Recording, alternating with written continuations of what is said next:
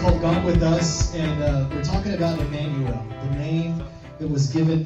One, one of the things that we call Jesus. I had several people come up to me last week and they said, Hey, they said, so why don't we call him Emmanuel? Why don't we call him Jesus? Well, Emmanuel is kind of like his role. Are you with me? It's a title that Jesus has. We his name is Jesus, but we call him Emmanuel. It's like my name is Josh Brown, but my kids call me Daddy. My wife calls me Babe, right? Unless I'm in trouble. Nathan calls me Papa. Some people call me Pastor. Some people call me some not so pleasant things. Uh, but my name is Josh Brown. But I have many different titles, and this is what we do with Jesus. His, his name is Jesus, but he has many titles, many things to describe his reality. Because how many know that just in that single name, we could never express who he is? Although the name Jesus means that he shall save his people, that doesn't describe everything about Jesus. Are you with me? Uh, but it kind of sums it up. And so we look at the scripture in Isaiah chapter 9, 9 verse 6. It says, For a child is born to us, a son is given to us. The government will rest on his shoulders, and he will be called Wonderful Counselor. How many are glad that he's a wonderful counselor? That when you need some counsel, Come on, that the counselor, the Holy Spirit is inside of you. The same Spirit that was in Jesus that made him a wonderful counselor is also inside of you. So when you need some counsel, the first place you need to go is to the Holy Counsel. Come on, are you with me? Don't be going to everybody else and getting everybody's opinions. That's what we tend to do. Right? I need some advice. I'll pick up the phone. That's great. Great. Scripture tells us that there's wisdom in the multitude of counsel, but we need to be a people that are going to the counselor before we go to everybody else. Are you with me? And uh, so there's nothing wrong with going to other people. In fact, Scripture encourages us to do that. That's called wisdom. But he is also mighty God. How many know that he is mighty, that he is not small, that he is not weak, that in your weakness, that he is he is not weak also? Although your view of him and that weakness might be very weak, he wants to show you that he is mighty, to show himself strong on the behalf of those who love him. This is his heart, that he would be the, the mighty God to you, that he be the everlasting Father. How many know that no matter how good your earthly father is, he is weak in comparison to your everlasting Father, that He will be your Father for the ages. Your earthly Father will only be your Father till you're dead and gone. And once you're gone, you got an everlasting Father. You have a Father that will be there forever. You have an earthly Father that no matter how incredible He may be, He will let you down. But you have a heavenly Father that never will, that is not in His ability to fail. There's a few things that God can't do, and failing is one of them. Come on, are you with me? He does not have that in His ability. He is the everlasting Father, and He is the Prince of Peace. This is who Jesus is. He is the Prince of Peace. He brings, He comes, He brings war to make peace. Some people say that say that, that peace means there is no war. No, there's got to be a war to get the peace. The war, the battle was won on the cross. Come on, are you with me? We think that the peace is just the absence of tension. No, no, no, no. Peace involves reconciliation, and that's what Jesus came to do. So that's why Jesus is a peacemaker, not a peacekeeper. Come on, we, we think that there's peace just because there's no conflict, but because we keep our opinion to ourselves. I mean, you're not at peace. Yeah, on the inside, you're raging. And so Jesus wants to make peace with you and those people you have tension with. This Christmas, maybe, he wants to come in and he wants to be the peacemaker, not just the peacekeeper, because that's not peace. Come on. You're just covering it up. You just reconciliation. Come on. All right, let's talk about Jesus since we're being festive today, and it's the Christmas season. I, I see some pastors they they you know after they've been in the ministry for decades, they say, "Oh, here we go again, same old Christmas messages." And uh, I believe that there's a lot of meat here. Come on, are you with me? In the beginnings of Jesus. And so if we have to revisit that once a year, that's okay. Come on, it's the gospel. The gospel never gets old. Amen. Luke chapter 2, it says, In those days, Caesar Augustus issued a decree that a census should be taken of the entire Roman world. This was the first census took place when Quirinius was governor of Syria. And everyone went to his own town to register. Not to register to vote, but to say, I'm alive. So Joseph went up to the town of Nazareth went up from the town of Nazareth in Galilee, Galilee to Judea, Judea to Bethlehem, the town of David. Now, the reason why Joseph went to Bethlehem is because the prophecy said that Jesus would come from the line of David. Joseph, Jesus' earthly father, who, let me just say this, that Jesus didn't have any DNA of Joseph in him. He had heaven's DNA. But his earthly father, he came from that line. So he went back to Bethlehem. Bethlehem is the city of David. Right? The great king that we know as David. Jesus was also born in that great city of Bethlehem. And so we, we did this to fulfill prophecy, to show, hey, I'm of the line of David. Y'all good? Yeah. So he went there to register with Mary, who was pledged to be married to him and was expecting a child. While they were there, the time came for the baby to be born, and she gave birth to her firstborn, a son. And she wrapped him in clothes and placed him in a manger because there was no room for them in the inn. I love this story that Jesus was born in a manger. There's a couple of things uh, that we learn uh, from this story. First of all, we learn, and I think it's important to note, that Jesus was born in Bethlehem, the city of David, which you've always, which you've already talked about. The, the, the word Bethlehem actually means the, the uh, house of bread. And so, is it interesting that the bread of life was born in the house of bread, in a cattle trough, a place where cattle would eat from? The bread of life would be born at a place that, that some would come to feed on. I think that's important to note. I also think it's important to know that Jesus will have his way. Even though there was no room for them in the inn, Jesus had his way. He was still going to be born. With Ready or not, he is coming. And I would say that that is for his first return, and that is for his second return. Ready or not, he is coming. So Jesus is coming to town. And let me just say this that Jesus comes in the most unlikely of places. He comes in the situations that it doesn't seem like that he's going to show up. He shows up. And the other thing that I think is important from the story is that he provides opportunities for people to play a role in his story. We, you know, the, the innkeeper kind of gets a bad rap, right? Doesn't he? The innkeeper. I mean, it's like they show up knocking on his door. It could have been in the middle of the night. It could have been in the middle of the day. But the, the, the town, which we see the movies and we see the postcards, it looks like it's all empty and lonesome. But the city of Bethlehem was packed full of people because they were all going to do the same thing that Mary and Joseph were doing. Right? To register for the census. So they show up and all the hotels are full. They didn't have a car they could sleep in. So they go and they and they knock on the door of this innkeeper. And there was no room for them. And so what we've done over history, that's wicked. You know, he didn't make room for Jesus. Well, the, the problem was that he had already given the room to somebody else that got there first, right? First come, first serve, right?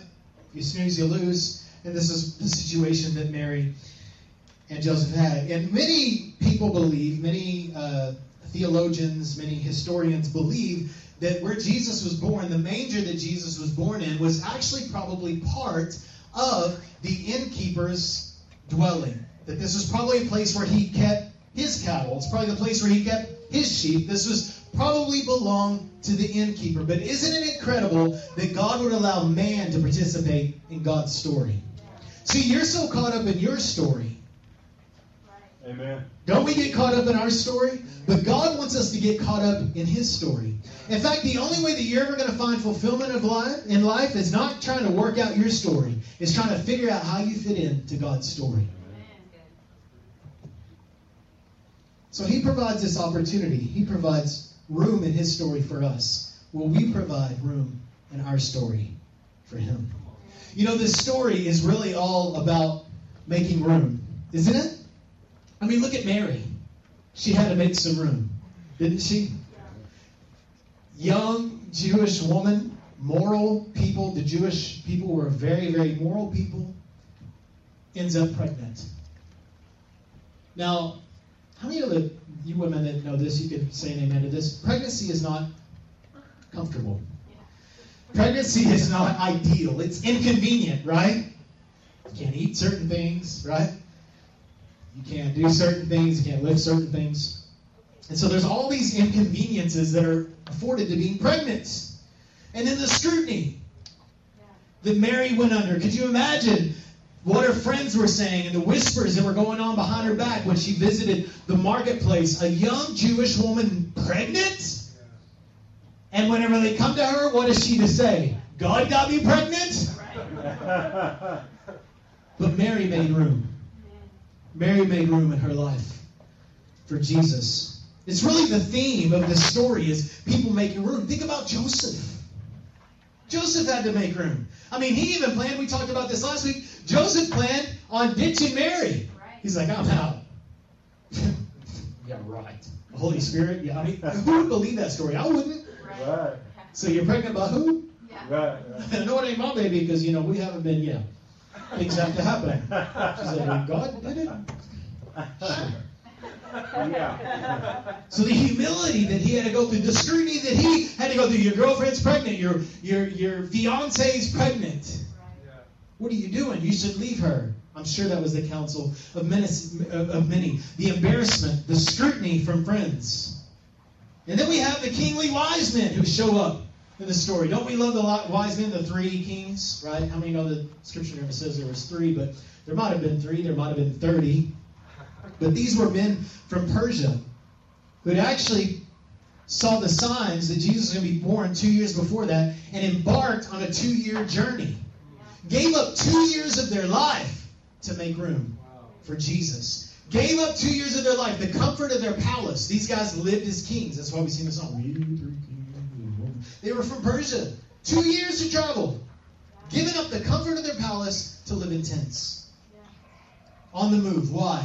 To make room for Jesus. Then we have the shepherds, the shepherds living in a field nearby, right? We're going to talk about this on our Christmas Eve service a little bit and how they saw the angels and they heard everything that happened. What did they have to do? They had to leave their posts. They had to leave their sheep. They, they were risking their job. Right. They could lose their job by leaving their sheep, but they left all behind to go find a man named Jesus. They made room with their careers on the line. It wasn't a great career, but hey, it was a career. Right.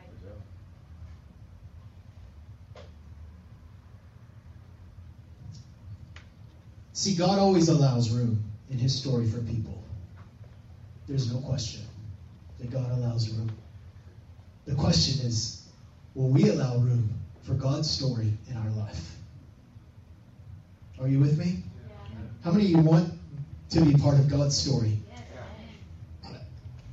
Yes. I'm not. I am interested in God being part of my story, but I'm really more interested in being part of His Amen. because that's the way that we make history is by being in His story. Yeah. Amen. Amen. So if you want to make history, then get in His story and get out of your own. So how are you making room for Jesus? What are you doing to be part of His story? Currently, right now in your life, what are you doing to make room for Jesus? What have you done this year? As we approach the new year, how will you make room in 2015 for Jesus? What will you do to play a role in God's story? Listen, if, if God, if He's going to be with us, then we have to make room for Him. In fact, God makes His dwelling wherever room is made. I'll say that again. God makes His dwelling wherever room is made. We see this throughout Scripture, don't we? We see it. God said, "Hey, I, I, here I am. He got me in a tent." So He gives David the vision of the tabernacle. He's like, and David's the one that had the heart for it. He's like, "Here I am living in a palace, and God's out living in a tent." Which the tent was a place that made room for God. And then David said, "I'll build, I'll build the, the temple. I'll make a dwelling place for God." And he had the vision, and he accomplished it. And then we see Jesus come. Jesus was the dwelling place of the Holy Spirit on the earth. God with us, Emmanuel, God here, finding a dwelling. And then when Jesus goes, ascends into heaven, what does he do? He provides people with the equipment to be the dwelling place. Acts chapter 2, the Holy Spirit comes. The people are filled with the Holy Spirit. Paul says it this way You are the temple of the Spirit. God always longs for a dwelling place, for someone that would make room in their lives for him. We had our son born last week, Uriah, and uh, he's just filling our home with with joy and frustration and diapers. Come on. But when you have a baby, and most of you know this, some of you don't, when you have a baby, everything changes when someone is born into your house. You've got to make room for this person. So when Leslie found out she was pregnant, the, the first thing that we said is we we already had the name. We said we got to make room for him. Where what room is he going to sleep in? So we moved. Uh, Mariah already had her own room, and and uh, so we had a, a spare room. So what we did is we got rid of the spare room, and so Judah moved into the spare room, and then we made the other room was Elisa's room. We said, well, Elisa's going to have to sleep in Uriah's room, and Uriah's going to have to sleep in Elisa's room. They're going to have to share a room. We have to make room for him, and so we rearranged our house. He wasn't born, and I said, well, what are we going to do with him? We don't really want to change anything. Let's just stick him in a closet. We can sleep in his closet big enough for him to sleep in. And then, hey, how about we put him in, in, in the uh, in the pantry? Let's put him in a sh- man. There's, there's plenty of room. I know there's a spot in a cabinet in our house that'd probably be big enough for an eight pound baby. And we laugh and we think that's funny, but we do that with Jesus all the time. Where will he fit in? Amen. Come on. That's good. Maybe in a little nook and cranny in the house. Maybe in the maybe we can get rid of some coats and put them in the coat closet. Come on. That's right. Amen. That's a good word. Making room for Jesus is often inconvenient. But I'm telling you, it's not like he's a sibling. Uh-huh. When Jesus moves in, he's the head of the house. We talked about this last week. It's a king Yeah. Moving into your house. Everything changes. All of a sudden, your house goes from being a home to being a palace Amen. because he's there. But will you allow the king to dwell? And gang, he is not a baby in a manger anymore. Yeah. I love Missy Edwards says that. He's not a baby in a manger anymore. He's not a naked man on a cross. Right? He didn't stay in the grave, and he's not staying in heaven forever. He's coming. There's a king when you make room for him. I'm convinced that most people don't live their lives surrendered to Jesus because they don't realize how incredibly rewarding it is. They don't get to live like warranty, uh, like uh, like royalty. They don't get to live like royalty because the king isn't really living there. Maybe he's a baby in a closet. This is how they treat Jesus. And so they don't learn what it's like to live like royalty because they're not living lives that are surrendered to him. Got Jesus in my little heart, little pondering, little moment of my day, little part of my week, baby Jesus. Is it true? That's how we live many times. But you cannot experience what you don't make room for. And some of you have not experienced the goodness of God. You have not experienced the fullness of God just simply because you have not allowed a king to live in your house. You have only allowed a little baby to live there. A little baby man inside your heart. Come into my heart, Jesus. That's about as deep as it ever went. Right. So good. He's not a baby. He's not a baby. He's a king. He's a ruling king. It's good. It's good preaching. Preach on that. Preach on that. Listen, if you partition your life with Jesus and keep him in the corners of your life, you will never experience the benefits of him, him ruling. I love being a part of God's story. Amen. I just love it so much. I love being able to see all the things that God has has in store. And although sometimes I do get involved and I try to worry about something or I try to stress about something or I try to force something, I'll continually have to remind myself that God is in charge. Amen, bro. That Jesus is king. He's he's on the throne. And we say that sometimes, you know, something bad happens in our life God's on the throne. That's right, he is on the throne, but the throne is not far away. The throne is right here. This is his dwelling place. This is where and listen, it's not just his dwelling place, it's his ruling place. So you won't expect you can't expect the benefits of this ruling, reigning king unless you make room for him as the king that he is. Listen, Jesus is the head, not a priority. So if I, you know, what's going to be your list in 2015? Your list. God first. Family second. Job third. Church fourth. Yeah, maybe ninth. Myself second. right, right. Jesus don't want to be a part of your list. He is the list. Amen. He is the head of the list. Everything we do is a way to serve Him. Whether it's raising our families, whether it's working out at the gym, whether it's working my job, whether you're a pastor, whether you flip burgers at McDonald's, God bless you. Whatever you do in your life, you're serving the King. You're not doing it for you. You're not doing it for your family. You're doing it for God. You're raising your family for God. They're His family. He's the ruler. He's not a priority. He's the priority. Amen, brother. Everything else just reveals that. He's the head, not a priority. He is the beginning and the end of everything we do. So making room in our life is surrendering to Jesus. Y'all okay? All right. Three ways. Because I'm a preacher. Leslie tells me anytime I ever preach and I don't do points, I talk to Leslie. How do I do? She's like, it was just kind of weird. You didn't normally have points. And I'm like, oh, okay, good. So I'll make sure because of that, I always have points. So three ways to make room for Jesus this Christmas. All right, are you guys ready? Now, these are things that I want you to apply in your life. Don't just leave and say, great sermon, that was good, and then forget about it tomorrow. Write these th- three things down. It's going to be real easy for you to remember. Colossians chapter 4, verse 2 Devote yourselves to prayer, being watchful and thankful. We're going to talk about being prayerful, watchful, and thankful.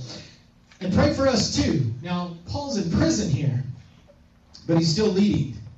He's still, he didn't allow his circumstances to say, oh, well, I can't really do the kingdom thing right now. I'm in jail. Right. I'll do that later. when I get out.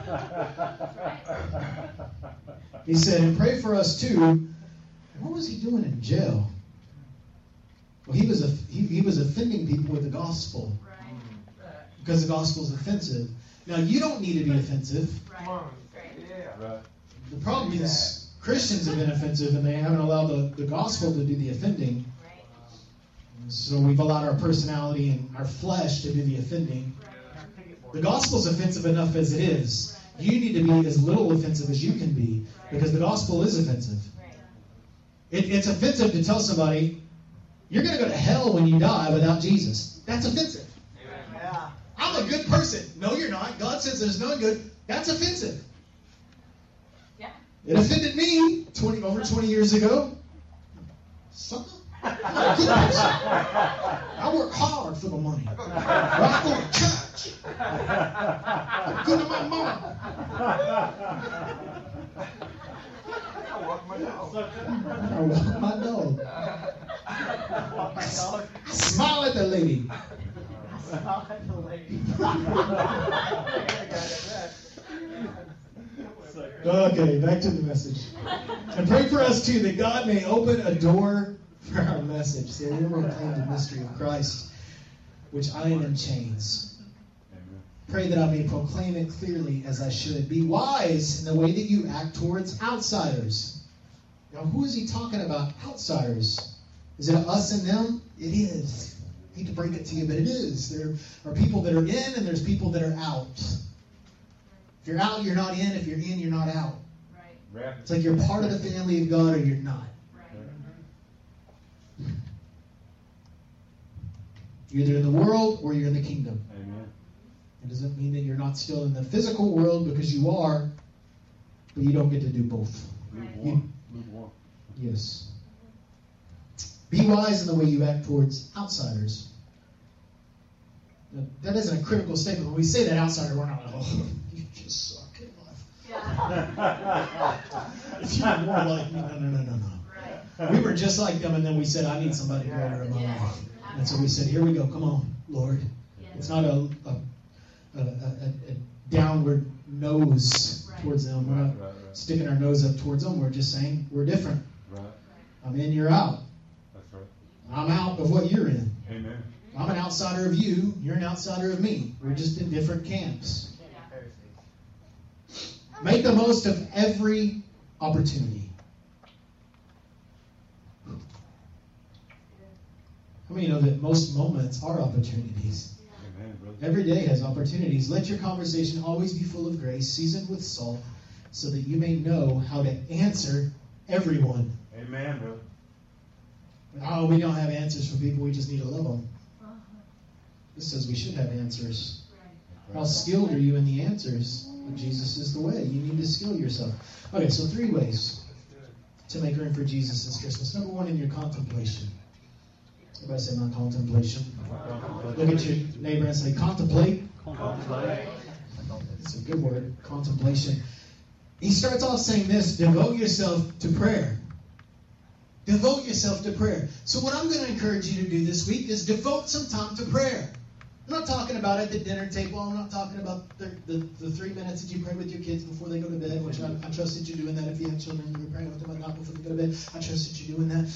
But we're not talking about we're talking about devoting yourself to prayer, not ritualisticing yourself to prayer. If that's a word, ritualisticing. I don't know what, what word to use. But not just doing your discipline of praying, but really devote your heart, your life to prayer. Would you devote some time this week to get alone before God and contemplate Yeah. Jesus? Amen.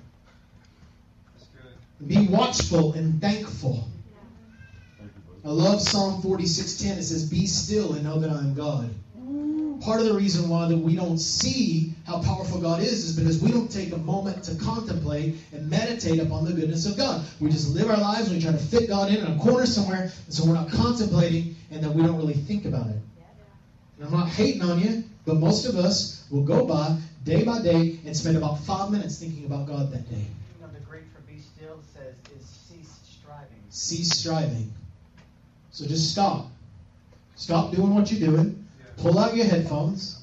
Turn the music off when you get in your car. Get alone in a closet in your house. Get alone in the bathroom. Get alone on the porch, wherever it is that you have to be, and spend some time contemplating the goodness of God. Devote yourself to prayer. Read the Christmas story in Scripture this week. Just go through. Read Luke 1, 2. Read it. Study the Scriptures for a little bit this week and contemplate what God has done for you. And be thankful about God's goodness. What I'm finding is that people that are thankful have a lot to be thankful for. But I think a lot of times the thankfulness comes before the thing. Yeah, that's good. Yep. How grateful are you for what you have? We, we tell our kids all the time, you're not allowed to say it's not fair. Right. That's a victim mentality. It's not fair. You- You're not, you're not allowed to say that. We don't say that in the Brown House. That's right. We don't talk about fair. There's no fair. Everything that you have is because of the grace of God. We're grateful for what we have. And what I've noticed is when I'm grateful for what I have, God gives me more to be grateful for. How are you stewarding what you have with your gratefulness, with your attitude of gratitude? Think about God's goodness. Count your blessings and repeat. Amen. Think about God's goodness. Count your blessings. Repeat. That's how you contemplate, regurgitate, meditate upon God and His goodness. So make room to be, make room to con- contemplate. Contemplation. Number two, conversation. I love how he ends this. He says, Let your conversation always be full. Let's look at it. Colossians 4 5. Live wisely among those who are not Christians and make the most of every opportunity. This is the NLT here. Let your conversation be gracious and effective. Uh, the NIV says, I believe it's the NIV says, seasoned with salt. That our conversation would ring of God's goodness. So in your conversation, when you're blessed, when, when you're shopping, be a blessing in your conversation. I tried to have a conversation with a gentleman this morning. I was like, "Hey, how you doing?"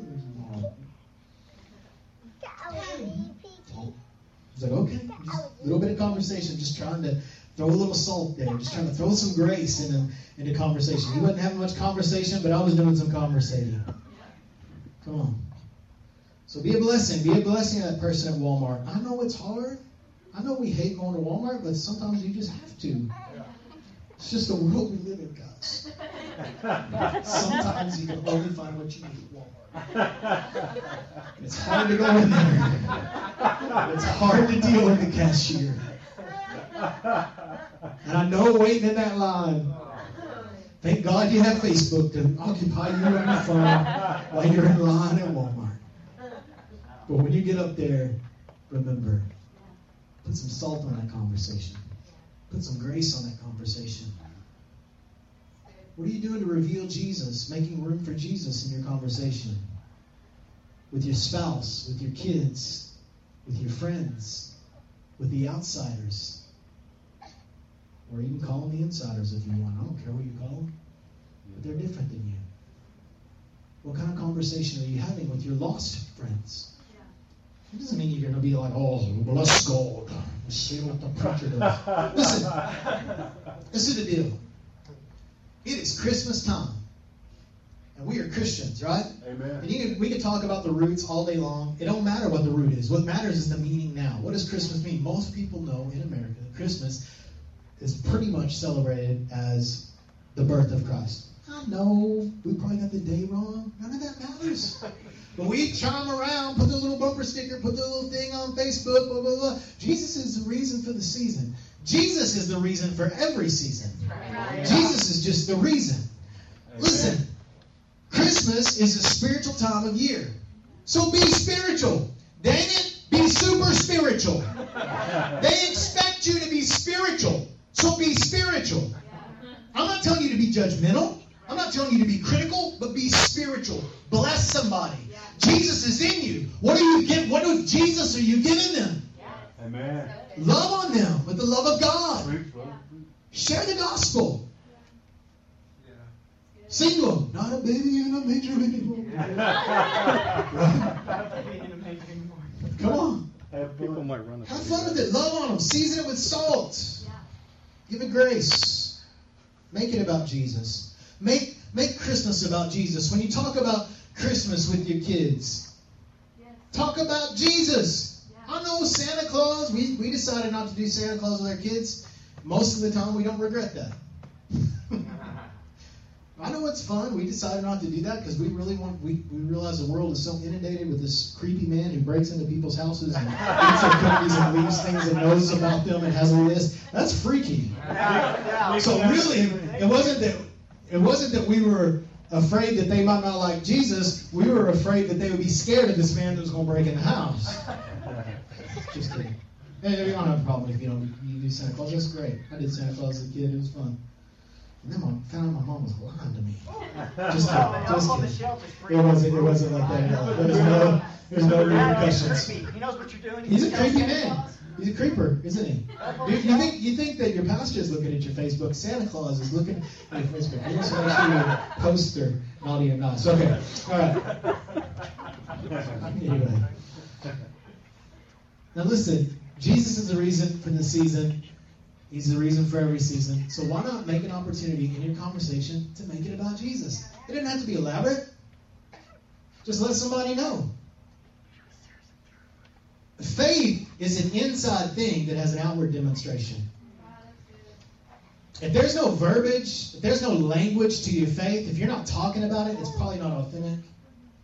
You got Jesus in a closet somewhere, little experience in your life. It's time to make room in your conversation for people.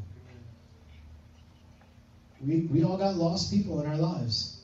We're afraid to talk about Jesus because we don't want to offend them and run them off. I'm not telling you to be overbearing. Just Uh, love on them. bringing it back. I ain't scared to go there. Okay. So let's go back to this. Make room in your conversation. Just make room. Doesn't have to be. Doesn't have to be a ton of room, but make some room. When you're talking to your kids about Christmas, it's okay to do Santa Claus, but Santa Claus is gonna bow his knee too. So make sure that Jesus is really the reason. Don't just call yourself a Christian. Oh, Jesus had a reason for the season. I'm so grateful. Way in a manger, way in a freaking manger. Come on, talk about Jesus. Listen, those people that know you're a Christian, they expect you to say something spiritual about Jesus. They expect you to. So why not go ahead and do it? Fulfill their expectations. Well, blow their expectations away with the love of God. Amen. And number three, your celebration. Number one, your contemplation. Number two, your conversation. And number three, the last point is, thank God, is celebration. make room as you celebrate with friends and family.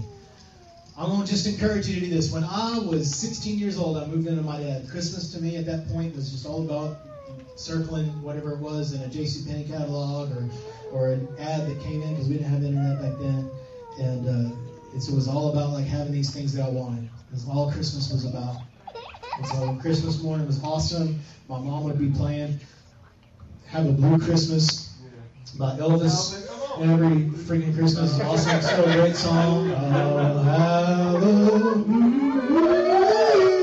So we all know it. I, I learned that song because every Christmas I heard that song. And so we had awesome, awesome Christmas experience. Awesome as a kid. Always had good things. Always went and spent some time with my dad on Christmas Day or the day before, the day after. Always had Ataris, you know what I'm saying, and bikes and had all the cool stuff. It was great, great memories of Christmas. Love it. But listen, in yourself, when I moved into my dad when I was 16, he said, We're going to do something different. And we all gathered around the Christmas tree, and there were our guests. Maybe we were playing with the ones that were already set out. And my dad said, We're going to read the Christmas story. We're, you know, doing what kids do at Christmas, being hopeful. Just want to open the presents. Can't think about anything but opening the presents. My dad said, Let's just take a minute to think about Jesus. And my dad would read the Christmas story, and he would pray. And I remember feeling the presence of God coming and filling that living room, something I'd never experienced until I was 16. I moved in my dad when my dad got serious, and he's like, things are going to change. And he started doing this. I remember going in there and sitting down, and my dad doing that. I remember experiencing, even though I wasn't saved, I remember being 16 years old and experiencing the presence of God, and my dad would read that story and pray, and, and thanking God for all of our blessings. So in your celebration, make room for Him. Whether it's reading the story, whether it's just talking about, maybe praying before you open up your gifts, be a man. Dads, be a man. Be the leader of your family. Let's, let's come to Jesus. Let's thank Him for all this year. This year's had troubles. It's had, it's had difficulties. It's had all these things. But we're just going to take a minute and think about God's goodness. That He didn't leave us. That He didn't forsake us. He took good care of us. We got presents that we can open on Christmas as kids in the world, and they'd be glad if they just had some toothpaste or a pair of shoes. But we got all these things that God has blessed us with. When you give gifts, you bless somebody. Make room in your celebration. When you're getting around and you're having dinner with your family, and they might not be they might be lost. I was talking about this on Thanksgiving. Even lost people pray on Thanksgiving. You know what I'm saying? They're like, "Oh, thank you, Lord God, whatever your name is." Right? You're saying it's like be spiritual. How many know that you are spiritual first? It's not a priority. It's just when you were born again, you were born in the Spirit, and that is the dominating role in your life, your spirit. That's the thing that's going to live forever. This other thing is just a shell. It's temporary. It's going to die. It's going to corrode. It's going to turn into a zombie and kill people or something. I don't know what's going to happen. But you're gonna, something's going to. Sorry, I've been watching too much Walking Dead. Um, but you're going to die. But you'll live forever. Your spirit will live forever.